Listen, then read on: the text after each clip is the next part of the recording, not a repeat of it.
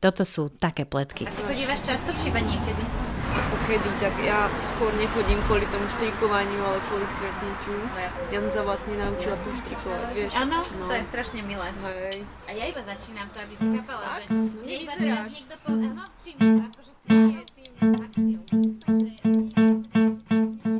Minulý týždeň sme hovorili o tom, ako vôbec vznikne taký sveter. Nahliadli sme do sveta veľkovýroby a spýtali sa aj na to, ako sa žilo kreatívnym typom, módnym návrhárkam v čase socializmu. A vôbec, prečo plietli ženy pred 30 alebo 50 rokmi a prečo pletú teraz? Pletárky naše, takže keď sa budete chcieť niečo pýtať o plete, tak Môžem oni sa? vám Áno. radi povedia. Koľko ste napríklad robili v tej plete? V lete 17 rokov. A potom sa to už akože rozpadlo. A, a tu som už 27. Tak to asi znamená, že vás to veľmi baví, táto práca, je to tak? Máte niečo iné na výber šťavnici? Viete, lebo to je tiež tá otázka, že, že prečo ženy pletú, ale možno niektorí pletú preto, aby si oddychli, ale niektorí pletú čisto proste pre živobytie, je to tak? No tak musí to človeka aj baviť, koľko by to nevydržalo. Musí mať na to človek trpezlivosť v prvom rade. To už zvyk. Za 46 rokov to isté robiť. Toto je pani Anna, ktorá je profesionálna pletka a šička už 46 rokov. Počas toho, ako ju nahrávam, pletie límce na červených svetroch. Áno, je to pytlačka. Toto je jej o niečo mladšia kolegyňa. Vy niekedy aj pletiete doma? Nie, A šiť? len z donútenia. Že to není pre vás hobby, hej? Nie, je to tu, dosť, takže doma ma to už potom neláka. Samozrejme, toto sú profesionálne pletky, ktoré pletú a šijú 8 hodín denne. A prečo pletiete vy? Pletenie a hačkovanie mám už tak za odmenu. Že keď mám už tak viacej času a napríklad si pre seba zoberiem napríklad Vianoce. Že viem, že keď sú Vianoce, tak sú sviatky a mám dôvod, že takto si idem niečo upliecť. Hej, tak pletiem pre seba. Kto chce čas, kto chce pokoj, sústredenie. Ja mám naozaj záľubu v, treba v tej, v tej vlne. Hej? A v tom, že sa to musí pridávať očko k očku, že to naozaj fakt veľmi dlho trvá a potom z toho fakt niečo vznikne. V tom výrobku je vlastne veľa pozornosti a tým pádom je to tam aj cítiť. A mám vlastne aj rada to, že to vlastne môžem tvarovať a z toho urobiť, čo sa mi chce. Ja som si to presne tak predstavovala, že budem v záhrade a budem si pliesť, ale hlavne eh, mne sa strašne páči, že v posledných eh, dvoch rokoch sa dosť do mody vrátilo presne takéto, že na leto pletené veci. Takže chcela som to aj v rámci relaxu, len bola som zaneprázdnená, takže som sa k tomu relaxu veľmi nedostala. Tak čo myslíte, že sa k tomu vrátite? Určite by som to rada skúsila znova. Vítajte pri počúvaní podcastu Také pletky. Ja som Katarína Urban-Richterová. Toto je naša štvrtá a posledná epizóda. Keďže také pletky sú podkaz na pokračovanie a niektoré jeho časti na seba nadvezujú, tak ak ste ešte nepočuli prvé tri epizódy, navrhujem, začnite najprv nimi a potom sa vráte k tejto časti, aby vám nič neušlo a veci dávali zmysel. My vás tu počkáme. Takže ešte raz, vítajte pri podcaste Také pletky, v ktorom sa na pletenie pozeráme z rôznych uhlov. Inak, čím viac prenikám do sveta bavlniek, tým sa zdá väčší.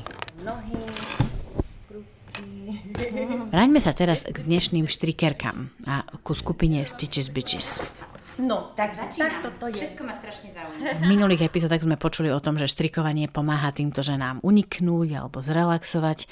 A čo tak revolta? Vieš, ako sú tí farební panduláčkovia tu na, a niekto Táto napísal- Stitching Bitch, Zuzana Harvišová, s ktorou sa poznám a preto si aj týkame, sa chystá cez yarn bombing, čo je také štrikérske grafity, prejaviť svoj názor a nesúhlas. Hrozne mi pripomínajú takú čínsku blbosť, že kúpiš. Začiatkom leta 2021 rozmiestnili po celej Banskej šťavnici malé objímajúce sa sochy, ktoré sedia na lavičkách a majú reprezentovať Andreja Sládkoviča a jeho milovanú Marínu, ktorá bola pôvodne z Banskej šťavnice. Dokopy je týchto sôch 21 a každá dvojica je inej žiarivej farby. Okolo týchto pandroláčikov sa strhla veľká diskusia. Jedna skupina ľudí ich nazýva milými a druhá v nich vidí gíč, ktorý ničí estetiku tohto UNESCO chráneného mesta. S takouto vlnou ich obštrikovať, ako taký signál, že taký Jan Bombing, ale v tomto štýle, že proste vyzerá to jak dratienka na riad, taká tá umelá aj pocitovo. To stojí Ečko. Ale veľmi sa mi to páčilo ako taký symbol, tak mám to tu nachystané, keď príde taká chvíľka. Kedy príde tá chvíľka? Neviem. Páčila sa mi tá paralela, akože lácný farebný šmejt. Tak uh, uvidíme. uvidíme. To by bolo fantastické, že by Štiavnice zažila svoj prvý Jan bombing. Áno, presne, presne. Takže je to akoby tu a keď príde taká chvíľka, tak... Počuj, a Jan Bombing, ako keby, musíme to vysvetliť posluchačom, teda všetci to možno vedia, okrem mňa, ja som sa to dozvedela včera, že to je ako keby e, štrikerské grafity. Hej? Áno, že vlastne akoby tým, to, e, to štrikovanie je tvoj nástroj, je tvoj sprej. To je ilegálne? No a tak keď akože e, to dáš na nejaký verejný majetok, že vlastne viem si predstaviť, že tá pletenina ho posunie do takého iného významu, vieš, že chceš niečo, ja neviem, satiricky poňať, jak títo pandilačkovia, alebo Čiže... No ale nezničíš tú sochu, že nie, práve... Nezničíš ju, nezničíš ju, že dá sa to stále dať dole, odstrihnúť, zahodiť. Tak možno, možno je to aj bezpečný akože spôsob, ako revoltovať proti nejakým veciam vo verejnom priestore. Aj sympatický, lebo vlastne vyprovokuješ niekoho, komu sa to nepáči, k nejakej akcii že ja to musíme zdať dole, lebo je to hrozné. A to je parada, že nie je to také, že nadávaš alebo čo, ale že skúsiš niečo urobiť a možno niekomu to pohne ten svet. Sice ako do, do strany inej, ako tebe, ale o tom to je asi. Štrikovanie ako médium alebo nástroj na prejavenie názoru je teraz vo svete veľmi in.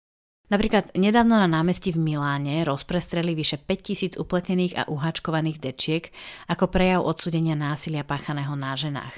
A suma vydražená z týchto dečiek išla rôznym neziskovým organizáciám, ktoré pracujú so ženami, ktoré boli obeťami alebo prekonali takéto násilie. Kundy Crew napríklad je známa slovenská skupina, ktorá vyšíva rôzne radikálne výroky, feministické, antifašistické a podobných štrikovacích, háčkovacích skupín či jednotlivcov, ktorí sa cez pletenie snažia komunikovať nejakú väčšiu tému, je vo svete veľa. A je to krásne spojenie hebkého hobby, zručnosti a nebojacného názoru. Je pre teba napríklad dôležité, že pletíš aj. Čo sa stalo? Zlomil sa háčik. Počkaj, aspoň trošku vzruša.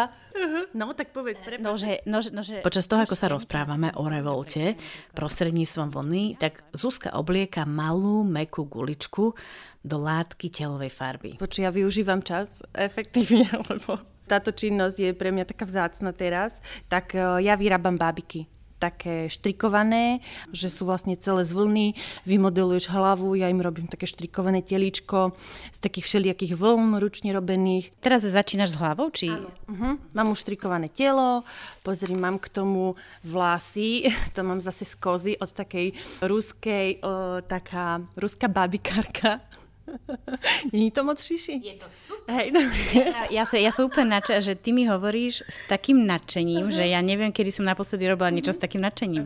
To, toto, proste to je taká ruská babikárka, ktorá si uh, chová vlastné kozy a robí z nich, od, odstriháva im to srst, ona ich čistí, farby a vlastne pošle ti to odstrihnuté a ja si to spracujem do takej parochne pre babiky úplne ako keby to bolo reálne vlasy. Ako keby, že moje vlasy za dobrý deň. Poč, to je taký jemnučký moher z kozy. Uh-huh. To je brutál. Toto aj krásna farba, táto je vyšla taká medená.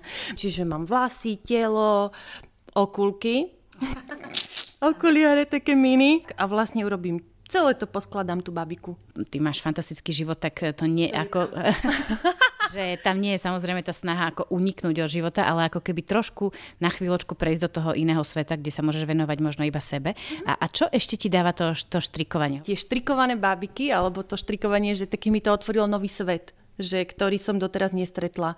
Ľudia ako keby e, sa stretávajú, roz, e, robia workshopy, ako sa tieto veci robia, ako sa spracováva vlna do parochne pre bábiku, že taký nový svet, nový rozmer. Tak to je taká moja taká vec, čo si na tom tak vážim, že vždy ma to tak posúva niekde inde. Workshop, ako vyšiť oči na bábiku 6 hodinový a takéto.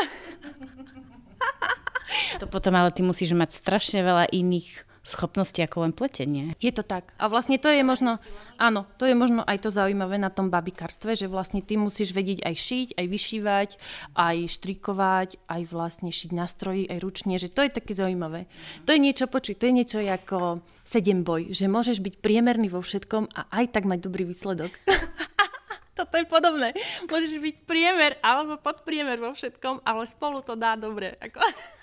My teda musíme povedať, hej, že teraz ty tu tvoríš počas toho, ako sa rozprávame babiku, uh, teda tu s tými krásnymi ryšavými kozými vlasmi. Máš tu zapnutý počítač, dvojmonitor a dúfame, že za chvíľu budeš ešte aj pracovať, lebo musíme povedať, že tvoja práca teda není len tvorba babik, ale ty eh, máš ešte aj reálny život. Áno, áno, je to tak. A vlastne pracujem v korporáte. Akože čínsky korporát, píšem maily, čítam maily, mažem maily. Lebo to je sranda. A teda musím povedať, že robíš, uh, nazvime to v IT sektore. Uh, a, a v momente, keď toto poviem, poviem, že si tam veľmi vážená, že si braná ako veľká hlavička. Je to pravda. A to sa mi strašne ťažko zlučuje s tým kreatívnym človekom, ktorý tu sedí a rozprávame o tých babikách. Je to zlučiteľné? IT, korporátny svet s babikárkou? Jasné, je. Je, uh-huh, je to úplne, akože musím povedať, že nie som jediná, kto takto má v našej firme takéto šiši hobby. Akože jasné, že možno taký štandard je, že ísť do roboty, potom si zabehať, potom okolo detí trošku sa obstarať, potom okolo partnera a čau, že vieš, taký akože, ale keď máš také špecifické, tak poznám ľudí, čo napríklad kolegyňa robí takú paličkovanú čipku. A hod, čo to môže byť? Ale že nájsť si v tom takú radosť, že a potom sa stretávať s tými ľuďmi je práve, že parada. A že možno tam nájdeš aké to svoje seba potvrdenie. Vieš, také, také ako čo sa ti nedostáva doma alebo v inej robote alebo v iných aktivitách, tak tam je časť toho. Tak e, ty hovoríš veľa o takých aj akože e, rozmýšľaniach nad, nad tým, čo robíš, ako sa to prepája s tvojim vnútrom. Zároveň je to aj veľmi také snové tieto babiky, ale ty žiješ aj reálny svet e, a normálne pracuješ, zarábaš peniaze. Aj si rozmýšľala nad tým, že by si skúsila práve z tohto svojho veľkého takého vášnivého hobby urobiť biznis, že by si mhm. vedela tie babiky predávať a, a, a živiť sa tým? Mm-hmm. To je myslím, že taká veľká téma pre každého, kto robí handmade, že by veľmi chcel, ale musí nad tým porozmýšľať, že ako. Že ja teraz nevidím tú cestu, že by som si takto, ako sa mi to páči robiť, že by som si zarobila na seba. Neviem. Neviem, ja nad tým veľa premýšľam, ale nechcem si spraviť z takého niečoho, čo je moje veľké hobby, nástroj zarábania peňazí. Že už potom prídu aj také tie tlaky finančné, mm-hmm. že či som mm-hmm. predala tento mesiac dosť a tak? Mm-hmm. Áno, áno, že toto vôbec nechcem riešiť. A je to hobby, ktoré ty hovoríš, že ti veľa pomáha aj v takom nejakom uniku, ale aj v takej kreatívnej tvorbe. Mm-hmm. Je to drahé hobby? Tak uh, vieš si to spraviť aj veľmi pekne drahé, čo je per, perfektná parada. Jasné, áno, uh, dokáže to byť aj drahé, ako všetko. Ako do Himalají môžeš ísť aj vo flanelke, ale môžeš ísť aj v bunde za 2000 eur. Čiže aj toto je to isté. Jasné, že mám nejaké vreckové na tieto výdavky. A vieš povedať koľko, či nechceš? O, neviem to tak povedať, akože ja neviem, takéto vlasy stoja 15 eur, takáto vlna, akože vlna stala 30, ale poslanie z Ameriky stalo ďalšiu 30. No ale tak čo? Jak hovorí môj muž, nepijem, nefajčím. Nie, práve, že ja, mne to príde ako skvelé investované peniaze, že podporujem niekoho, kto sa mi páči. A časovo? Je to časovo náročné hobby? Je to taký, také žonglovanie, ale furt si treba tú loptičku zobrať aj pre seba. A stane sa ti niekedy, že by si napríklad si na to vôbec nenašla čas a že by si už potom na to úplne zabudla, že uh-huh. máš ísť vysávať, máš ísť hento robiť, upratovať, potom máte nejaký plán na nejaký výlet a z ničoho nič si dva týždne neplietla? Čo si? To vôbec, akože toto mm, ja tak nemám. Možno teraz všetky gazdinky akože dajú pačik dole, ale vôbec, akože radšej si poviem, tak povysávam zajtra. Však čo, Takže normálne cieľenie v hlave si vždy urobíš tú hodinku alebo koľko mm-hmm. typujem čas na to pletenie denne. Ú, to je veľa. Hodin, hm, hodinka denne teraz je veľa, ale áno, jasné, že cieľenie úplne to proste nikto, ja som na to prišla až s rodinou, že nikto ti ten priestor nevytvorí na tvoju realizáciu, len ty sám. Ty si mi ukazovala svoj obrovský kalendár, ktorý máš na obrovskú, e, na flat screen obrazovku. Pre mňa je to fascinujúce, že ja a táto babika, že sme sa dnes tam vtesnali medzi 9 a 10, ty si normálne píšeš do kalendára, že teraz budem štrikovať dnes túto. Áno, áno. Mám to tak, že mám tam vyčlenené časy, akoby, že presne viem, že toto je ten voľný čas. A máš stále štrikovanie pri sebe? Áno, áno a dokonca. a nie som jediná, kto si zoberie aj dve, tri. Vecičky, že ako sa bude cítiť. Že dva, tri projekty, že uvidíme, čo sa bude robiť. Presne, uvidíme, alebo že čo sa mi bude chcieť, alebo že koľko času nakoniec toho bude. Takže áno. Štrikovanie je pre Zuzanu revolta, únik, radosť, seba rozvoj, no pomáha jej ešte aj inak. Začala som sa učiť také úplne vypletané vzory, čo som vôbec nevedela. A to vyžaduje naozaj ako, to je ako tajči to proste vyžaduje také sústredenie, naozaj ako všetko podstrihávať, tak to, na tom som si tak trošku uletela. Dobre, lebo ti to čo spôsobovalo? No, to bolo dobre, lebo všetko povypínaš, tam musíš všetko povypínať. Akože a vtedy, ako keby ja som v práci zažívala také ťažšie obdobie a vždy mi to večer sa vracalo, čo som mala inak povedať na tom stretnutí, som sa tak prehodnocovala, že čo, nedalo sa mi spať. A jak som začala štrikovať tu tie šatky, tie vypletané vzory, tak to som prišla na to, že to je dobrý spôsob, ako to všetko podstrihávať že ako keby neodbiehať tou pozornosťou. To už nie je trošku ako meditácia, nie? Že nemyslíš na nič iné, iba na tú jednu aktivitu. Presne prečo by mali ľudia pliesť? Tí, čo napríklad to nikdy nerobili tak ako ja, im to príde, že to je ten mýtus, hej, alebo to si mnohí myslíme, že to je pre staré ženy, ktoré sa nevedia hýbať a sa nudia doma, tak toto robia. Prečo by, prečo by mali iní ľudia pliesť? Uh-huh. To je zaujímavé.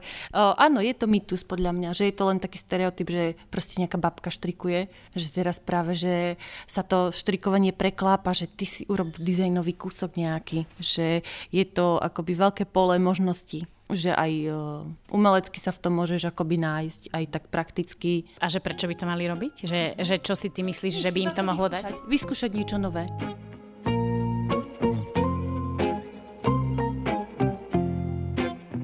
Čo si za tú hodinu stihla? Stihla som vyrobiť hlavu bábike, ale len obšiť ju tou telovou látkou, takou švajčiarskou veľmi dobrou. Pokračovanie príšte.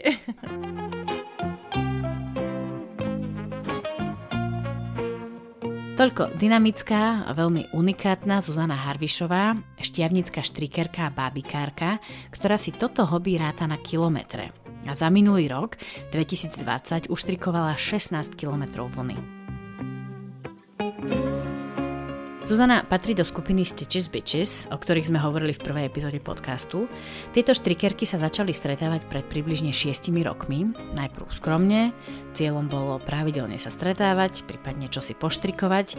Neskôr sa ich štrikovacie stredy dostali na nástenky okolitých hotelov ako tip na zaujímavú aktivitu. Potom dokonca svetelná tabuľa na miestnej kryžovatke uvádzala štrikovacie stredy ako zaujímavý program. A teraz sú v tomto podcaste. Miestni v Banskej Štiavnici, a nielen miestni, už Stitches Bitches poznajú. Tak ja som z toho e, veľmi nadšená, čo tieto ženy tu robia v rámci ich pletenia a voľnoplochy a podobných akcií. Mne sa to veľmi páči, mne sa veľmi páči, keď ľudia idú za svojim snom. Myslím si, že dnešná digitálna doba nás určite opäť vedie k nejakým e, remeslám alebo k nejakým, nejakej práci manuálnej a myslím si, že práve aj tieto textilné rôzne techniky sú takou cestou aj relaxu, ale aj možno možnosti, ako si ten šatník doplniť o veci, ktoré si nekúpite. V podstate to bolo vždy ako keby tá výzva bola rovnaká, ako chcem niečo, čo nemajú ostatní. No ja to iba schválujem a musím povedať teraz na svoju rodinu, áno, že moja nevesta, tá teda sa tiež zapojila vlastne do toho, e, do toho klubu tých dievčat, ktoré vlastne takto pletú. Je to aj o tom, že niečo také tvorivé dokázať, lebo vo veľa tých ľuďoch je práve taká tá tvorivosť, o ktorej možno ani dlho nevedeli. A teraz je to také moderné a tí ľudia pritom aj oddychujú. Takže pletenie je teraz moderné. Áno, ja si myslím, že hej.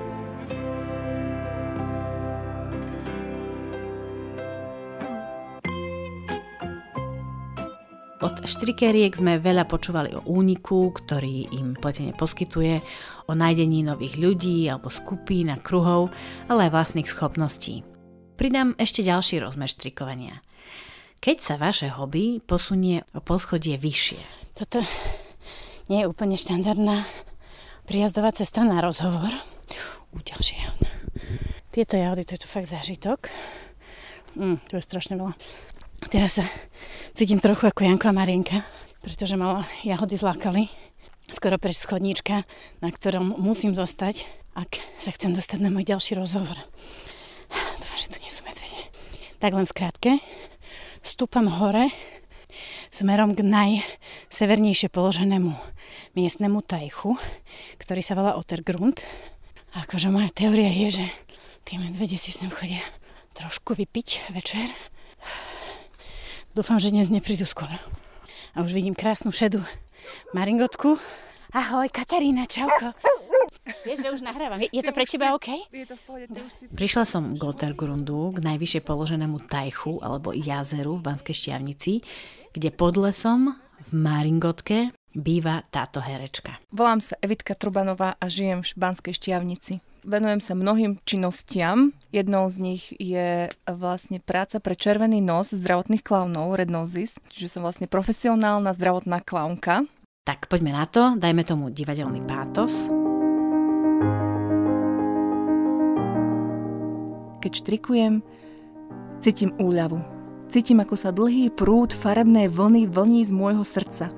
Ako predká priestor a všetko zrazu začína dávať zmysel. Kreslo, stôl, zrkadlo, môj priestor. Keď štrikujem, som tu. Spojím sa a dýcham.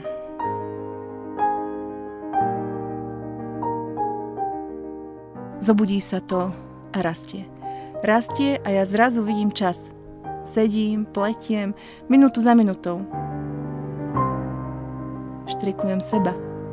Bestarostnú, divú a pokojnú zároveň. Vyrovnanú do. S ľahkou hlavou.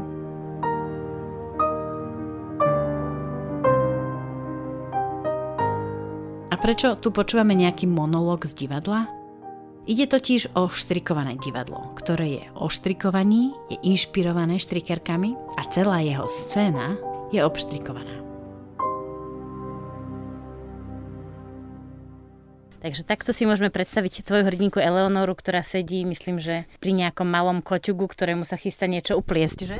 Presne je to tak. Eleonora je postava, ktorá žije so svojím mužom 21 rokov, s ktorým sa snaží nájsť prienik v tom ich partnerskom vzťahu a je to veľmi náročné až nemožné. Je fascinovaná vlastne tým štrikovaním a, a tým materiálom, takže obštrikováva všetky predmety e, všednej domácnosti bežného použitia a, a tým, že ich obštrikováva, tak vlastne dodáva tomu, tomu tú inakosť a tú, tú nevšednosť, ktorú ona vlastne v tom živote hľadá. A dobre sa s tým hrá? Ako keby je to v niečom iné, keď hráš s takýmito vecami, ktoré sú poštrikované alebo obštrikované zvonku, ako keď hráš na normálnom javisku s inými vecami? Je to perfektné. je to veľmi zábavné sa s tým, naozaj sa s tým hrať a skúšať to a objavovať to. Že ona tam má aj takú pasáž, kde je vlastne v kuchyni a všetko už má obštrikované a zrazu chce naozaj prakticky použiť nejaký hrniec a, a nejakú várešku, kde uvarí vlastne špagety pre toho muža a ona zrazu zistí vlastne v tej kuchyni, že už ani on ona vlastne nevie použiť tie veci prakticky, lebo všetko je obštrikované a začne sa s tým hrať. Mi sa s tým veľmi dobre pracuje. Musíme teda povedať, že tieto štrikované veci do, do tejto divadelnej hry sprostredkovali alebo darovali uh, ženy zo skupiny Stitches Bitches, revoltujúce štrikerky Banskej štiavnice. Ty si štrikerka tiež?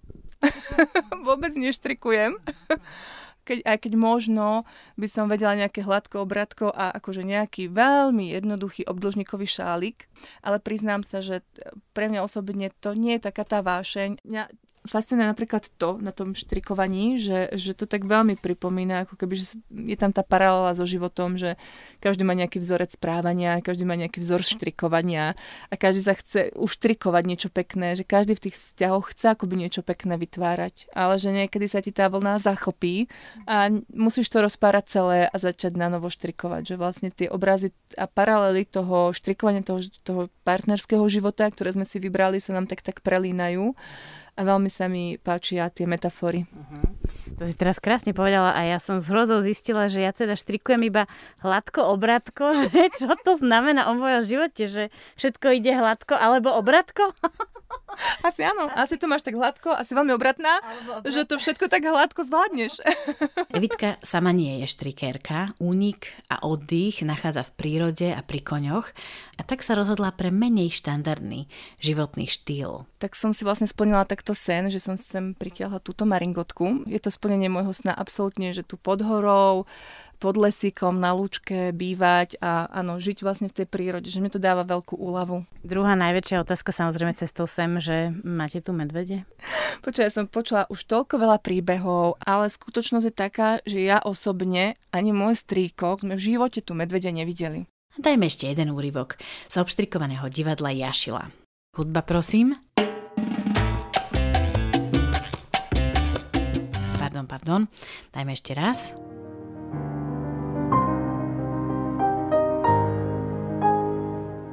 Keď štrikujem, píšem denník. Je to veľká farebná sieť. Vidím v nej seba predtým a teraz. Tvorím neviditeľné spojenia. Všimla si si? Témy a farby sa opakujú. Takýto pocit kontinua. Tkám svoju osobu. Rozprávku bez začiatku a konca, v ktorej je všetko.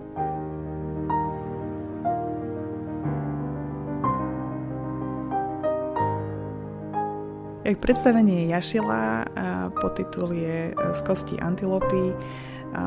Ja som Dana Kratochvílová a písala som scenár a režirovala som ho. Vlastne celý ten príbeh je o žene, ktorá obštrikováva predmety, pretože takým spôsobom si zabezpečuje nejaké, nejakú istotu v, v živote. A zároveň je trošičku zvláštna a prežíva kontrast svojho života a toho života, ktorý, ktorý by mala viesť s tým mužom podľa tých patriarchálnych princípov nejakých, ktorý, ktoré, verím, on verí, ale ona už podľa nich nežije. A v podstate tam vzniká taký konflikt medzi nimi dvomi. Ide o víziu toho života. To, čo muž očakáva od ženy a čo ona očakáva od svojho života. A vlastne v tom svete, ktorý, v tom jej svete, v tom pletenom svete neonovom, ukazujeme tú takú rovinu ženskú, ktorá je veľmi kreatívna, veľmi až taká ujetá, trošičku, môžeme povedať, taká bláznivá a, a voľná hlavne. Ten muž to nechápe a tam je ten základný konflikt toho celého.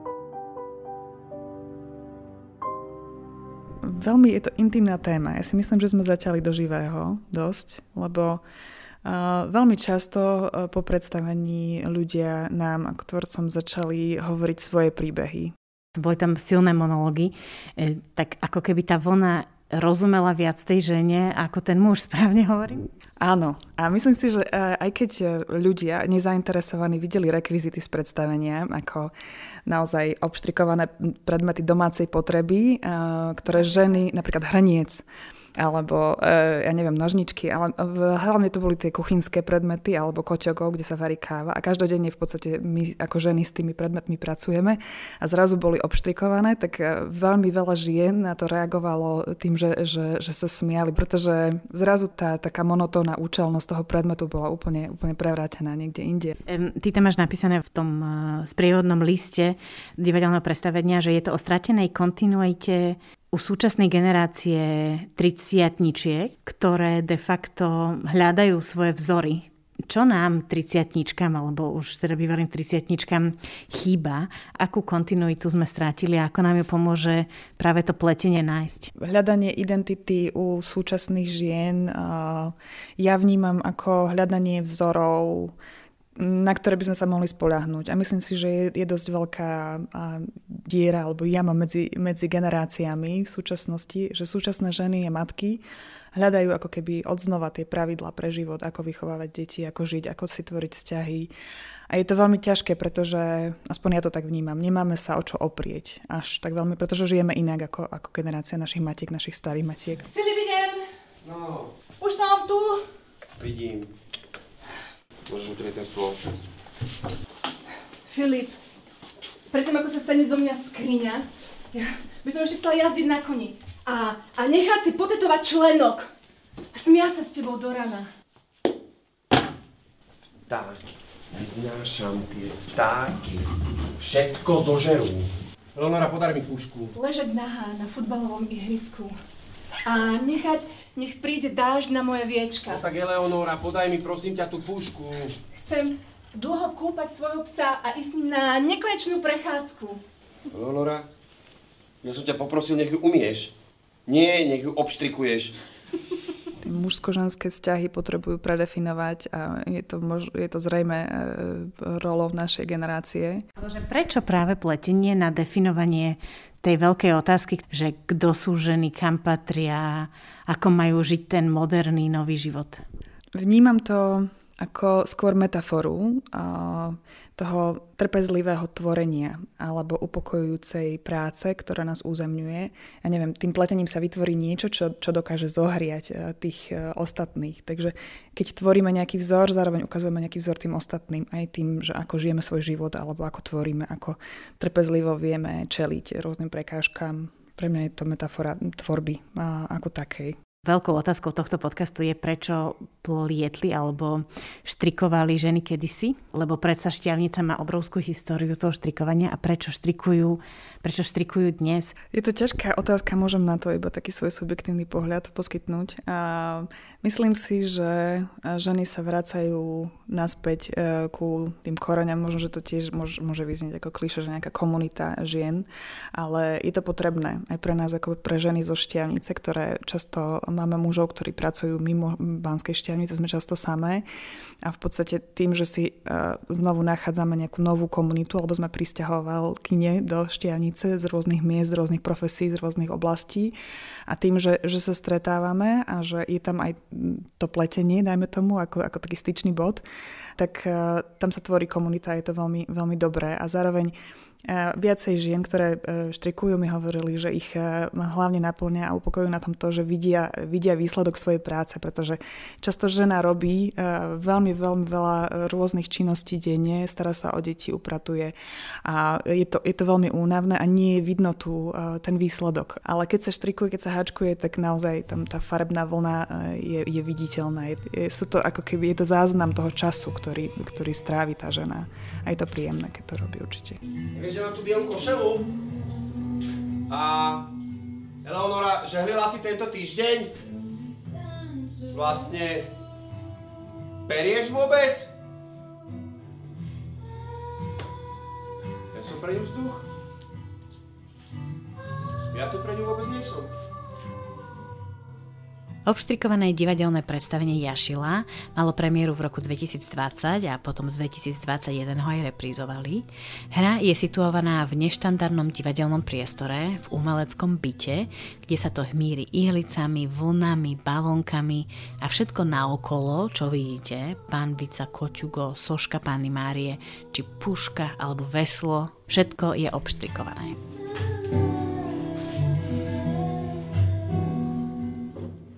Inak pamätáte si na nedopité kávy a rozpracované svetre, ktoré sme našli v budove Plety 20 rokov po tom, čo ju zavreli? Hovorili sme o nej v druhej a tretej epizóde. Pýtala som sa všade možne, prečo taký náhly koniec Plety? A bol náhly? Prečo to tam vyzerá, ako keby ľudia len odišli na obed, všetko tam nechali, no nikdy sa z neho nevrátili? Ako vyzeral posledný deň v plete? Pýtala som sa pýtala, Veľa ľudí, s ktorými som hovorila, v plete do úplného konca nezostali, niektorí nevedeli, niektorí nechceli odpovedať. Nik mi nepovedal presne, čo sa stalo 31. augusta 2005, keď sa brány plety zavreli. Teda nik, až kým som nestretla pani Ľudmilu Bohačovu. Tak ja som robila v plete 30 rokov, skoro celý život ako mzdová účtovníčka a posledných asi 7-8 rokov som bola aj vedúca personalistiky a, a miest. Čím bola pleta pre vás? Mňa tá práca bavila, aj keď teda ja som bola administratívny zamestnanec, hej, ktorí boli vždy úplne niekde na konci, ale proste robila som s ľuďmi, snažila som sa im pomôcť, aj keď teda v rámci možnosti aj tie posledné mesiace bolo to veľmi ťažké. S pani Bohačovou sme preberali aj rok 91, kedy čerstvo po revolúcii prišli prvé existenčné problémy plety. Veľa ľudí, skoro dve tretiny, vtedy prišlo o prácu. Ale, ale pleta sa pozbierala a existovala ďalej. Potom vznikli rôzne odnože plety, respektíve nové firmy, pod ktoré pleta prešla. A výroba pokračovala. V tom v 2001 2002 tam sme mali roboty, darilo sa plete, boli sme v zisku. Do príbehu prichádzajú aj rôzni konkurzní správcovia, strátenie tzv. RVHP trhov, príliv produktov na náš trh nižšej kvality za veľmi nízke ceny. A potom prišiel rok 2005, kedy problémy s platením základných vecí ako elektrina alebo výplaty boli vážne. Však v plete bolo veľa žien, boli to osamelé matky, manželské páry, tak snažili sme sa, hej, vyplácalo sa na viackrát, ale nikto neprišiel o nič. Proste bol nejaký poradovník, kto prvý dostal peniažky, aby teda si vedeli tie základné potreby aspoň poplatiť. No, nepočúvam to prvýkrát, lebo hovorili mi zamestnanci, že dajme tomu, odišli pár mesiacov pred úplným koncom. Práve kvôli tomu, že ste už nemohli finančne dovoliť, že nedostávali pravidelne mzdu, že bola im vždy nejakým spôsobom doplatená, možno nie za celý mesiac, ale za dva týždne a neskôr prišlo za ďalšie dva týždne, že to bola taká stratégia prežitia? Áno, no, stále bola nejaká nádej, ale to nie. No na to sa idem opýtať, že vy hovoríte, že stále sa ešte produkovalo 2003, 2004 svetre sa robili, ale zároveň ľudia tušili, že sa niečo deje, tušili, že, že sa zatvára, alebo mali aj nejaký časový rámec, že kedy? No nemali, pretože nikto nevedel, kedy ten konkurs. Pokiaľ nebol vyhlásený konkurs, vy ste nemohli požiadať o príspevky z garančného fondu. Proste musela byť firma vyhlásená za e, platobne neschopnú. A ja som sa teda veľa ľudí pýtala na to, že aké to bolo tie posledné dni. A ťažko sa mi e, zohnalo niekoho, kto by mi chcel povedať. Spomínate si na tie posledné dni?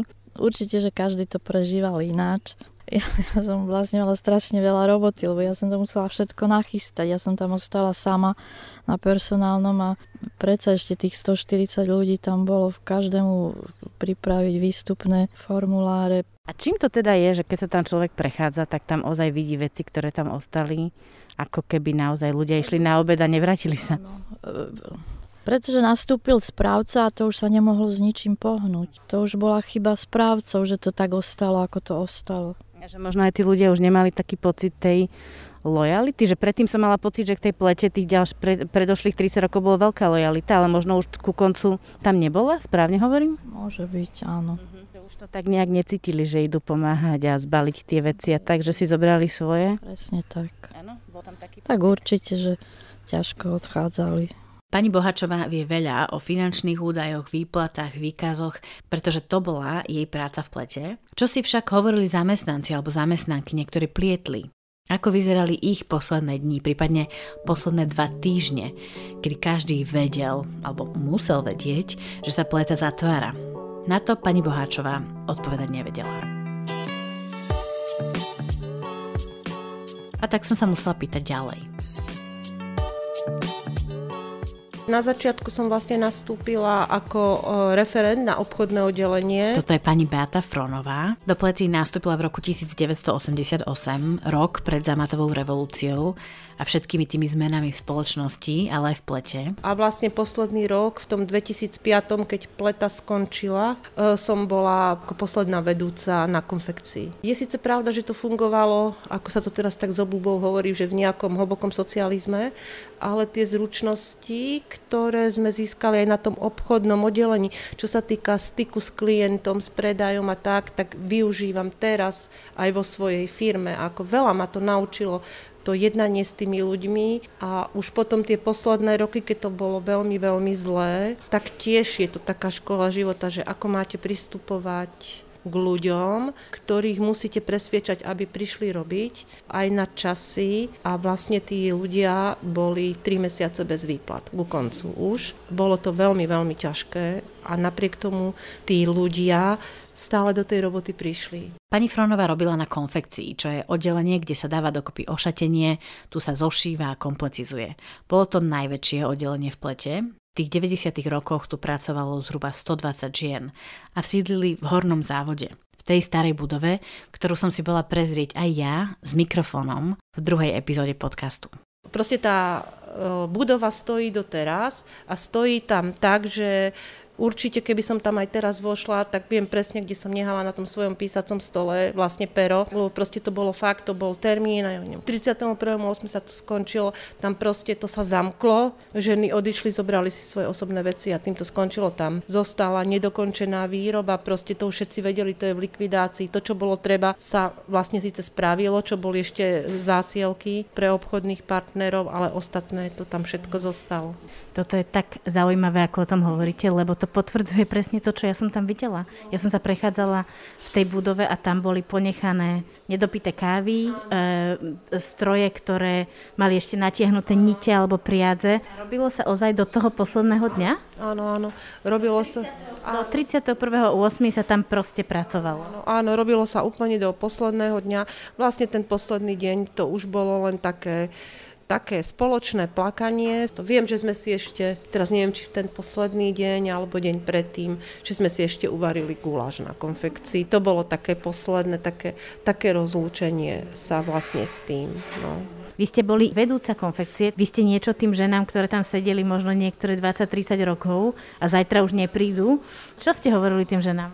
Viete, no ťažko, čo človek hovoril, no tak zaspomínali sme si, hej, ako bolo, čo bolo, jasná vec, že panovala aj nervózna atmosféra, hej, lebo jednak to bola tá neistota z tej budúcnosti, obavy ako čo ďalej, to je jedna vec, no a viete, čo im už poviete. Človek im len poprial všetko dobré, aby teda vlastne spomínali len na to dobré, čo bolo, na to zle zabudnúť a vlastne ono to bolo takéto špecifické, lebo tam sme už boli všetci na jednej lodi. Tam nezostal nikto. Čiže tam od riaditeľa po posledného vrátnika, pani upratovačku a e, toto odišli všetci v ten deň. Hej? Čiže bolo to také, no ťažko sa o tom hovorí, lebo toto si musíte zažiť a prežiť. Ľudia si brali svoje osobné veci odtiaľ, lebo ostalo tam toho veľa. No brali si, určite si brali nejaké svoje osobné veci, ale ono akože ja si myslím, že už nejaké také akože šálky od kávy alebo čo to určite nie. Ja som mala totiž takú pracovnú vlastnú teóriu, že ľudia si mysleli, že sa to možno ešte otvorí a že preto to tam nechali tak rozťahané. Bola tam taká možno nádej nejaká, že sa možno znovu všetci vrátia späť do plety? V tej chvíli nádej tam nebola absolútne žiadna, lebo oni totiž to sa nemali kam vrátiť. Tá pleta skončila v strašných číslach, hej, čo sa týka hlbokej platobnej neschopnosti. Nebolo možné to otvoriť. Ešte tá veľká otázka, čo sa pýtajú určite mnohí ľudia, keď, ktorí sa idú pozrieť do budovy bývalej plety, že prečo sa tam napríklad tie veci nejak nezbalili. Vy ste mali také nejaké pokyny, že treba to zbaliť? Není to zaujímavé, že sa na to nemyslelo? Viete čo, vôbec sme nemali žiadne pokyny. Proste jednoducho, my sme k 31. augustu sme dostali výpovede, hej, že nám sa to porozdávalo, podpísali to, hej, a jednoducho tam už nastúpil správca, ktorý proste toto neriešil.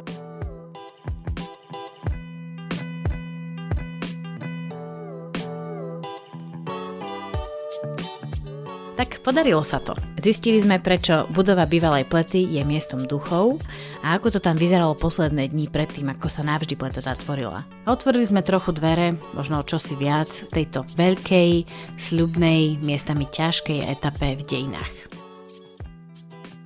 tých prvých rokoch a tak, keď som tie ženy stretávala, tak vždy akože sme sa pozdravili a povedali mi, že dobrý deň pani vedúca alebo pani šéfka, ale ako nám bolo dobre v tej plete. A bolo to také, také spokojné obdobie. Ono to asi tak je, že vždy spomíname na to dobré, tak si myslím, že aj toto je taký príbeh, že na to, na to zle sa zabudlo. A samozrejme nesmieme zabudnúť na moju pleteckú výzvu. Ako to dopadne? Stihnem doštrikovať môj šál? Denník pletky, týždeň štvrtý. Už pletiem ako profička, všade nosím svoje ihlice, teda samozrejme nie tie moje, ale požičané od Miriam. Viac farebná bavlnka, ktorú som kúpila minulý týždeň v galanterii ma ešte stále teší a už mi nepribúdajú očka, iba rady. A teda dosť veľa. A zostáva mi už len malé kopko. Vyzerá to, že pomaly finišujem.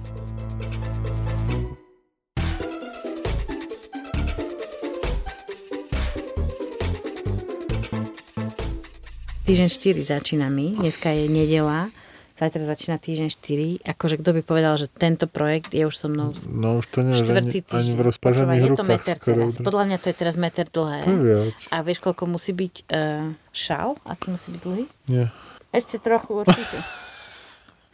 Ešte trochu určite. Ešte nie. Ešte potrebujem aspoň pol obkrútky. Alebo celá. Ešte, ešte raz, jak máš, nie? Do konca tohto týždňa by som to mala stihnúť. Že za 4 týždne budeš šal hotový. Tak ja som si myslela, že by to tak mohlo byť, lebo vieš, o čo ide, že tento týždeň bol strašne ťažký, že tento týždeň podľa mňa som robila, že 5 riadkov alebo 10, že strašne málo, že tak ako minulý týždeň som sa tam akože zabavkávala a našla som si vždy na to čas, tak teraz vôbec.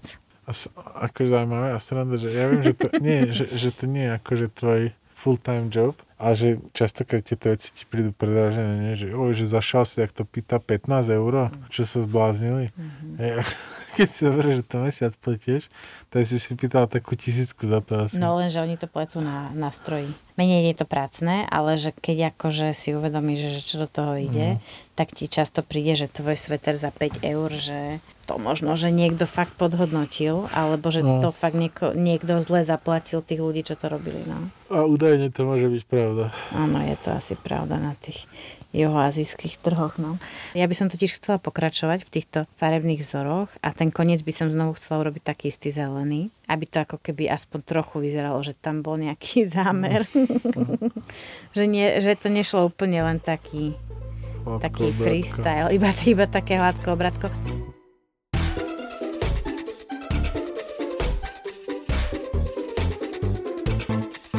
A je to tu, deň pred deadlineom, doťahujem posledné riadky. Uh, vieš čo? Nebola som si istá, či budem vedieť uh, štrikovať aj... Akcií. Áno, s očkovaním v ruke, ale je to OK? Dá sa to? Inak vieš, čo ma mrzí, že keď som išla na očkovanie a teda dneska som tam teda fakt veľa Že čakala, že, štrikovanie jak je možné, že ja som jaká štrikerka, že som si na očkovanie nezobrala štrikovanie. A pritom... hĺbku vodu, občiansky a, a preukaz A poistence. vlastnú ruku. A pres, presne. Ale že jak je možné, že mi to nenapadlo? Proste úplne som akože išla nepripravená, že myslím si, že to bol taký ešte závan z minulého života. Keď som nemyslela na to, že ako strávim čas, som si myslela, že si budem počúvať nejaký podcast. Mm. Ale nemala som štrikovanie so sebou. No. A mám ešte inú vec.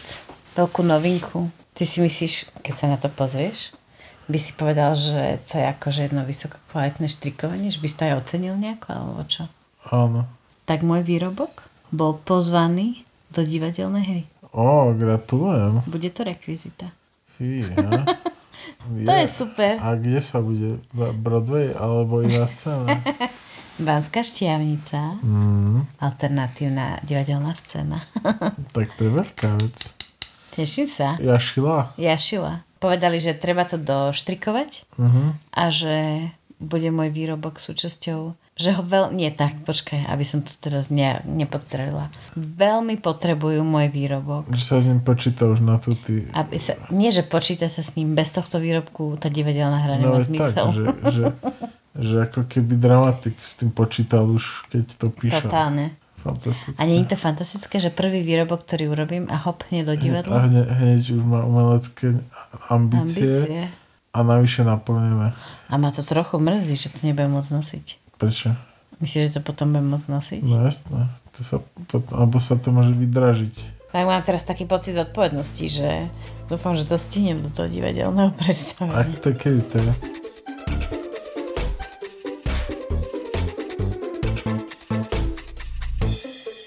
A stihla som to. Predstavenie bolo koncom augusta a môj šál svietil medzi mnohými inými pleteninami, umiestnený medzi neonovým drakom od Miriam a obštrikovanou termoskou jemne rúžovou vlnkou.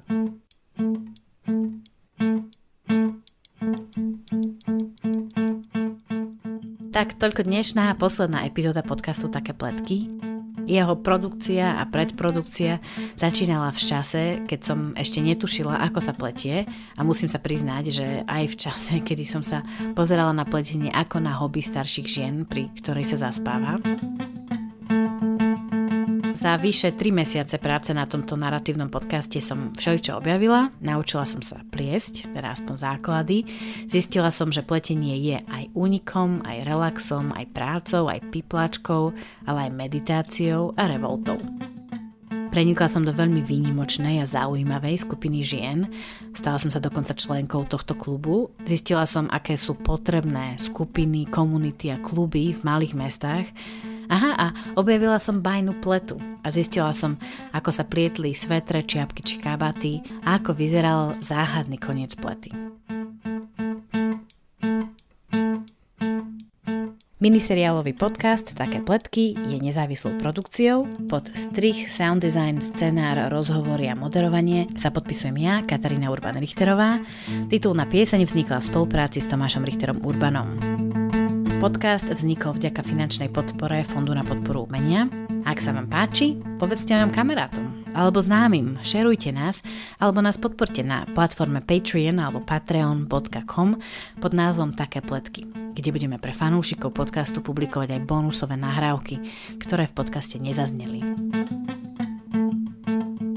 Inak podcast Také pletky nájdete na všetkých populárnych podcastových platformách ako Spotify, iTunes, Google Podcasts, Stitcher alebo SoundCloud. Viac o našom podcaste, teda fotografie, rôzne bonusy a odkazy nájdete aj na facebookovej stránke Také pletky. Ďakujem vám, že ste si také pletky vypočuli. Ak sa vám páčia narratívne podcasty alebo iné inovatívne podcastové a audioformáty a mali by ste chuť, čo si podobné si vypočuť, možno s inou tematikou, dajte nám vedieť. Ozvite sa na také pletky zavinač gmail.com alebo na facebookovej stránke Uši na podcasty čo je taká malá stránka, kde odporúčame práve takéto fajnové podcasty slovenské a svetové na počúvanie. Ak vám tento podcast otvoril alebo znovu otvoril dvere k štrikovaniu, tak prajme pekné štriko. Ak ste si vďaka nemu našli cestu k inému hobby, alebo ste dokonca objavili doma starý sveter z výborne. Užívajte si príjemné splietanie a rozplietanie. Moje meno je Katarína Urban-Richterová. Aj napriek tomu, že môj šal je dokončený, pokračujem ďalej v pletení aj v podcastovaní.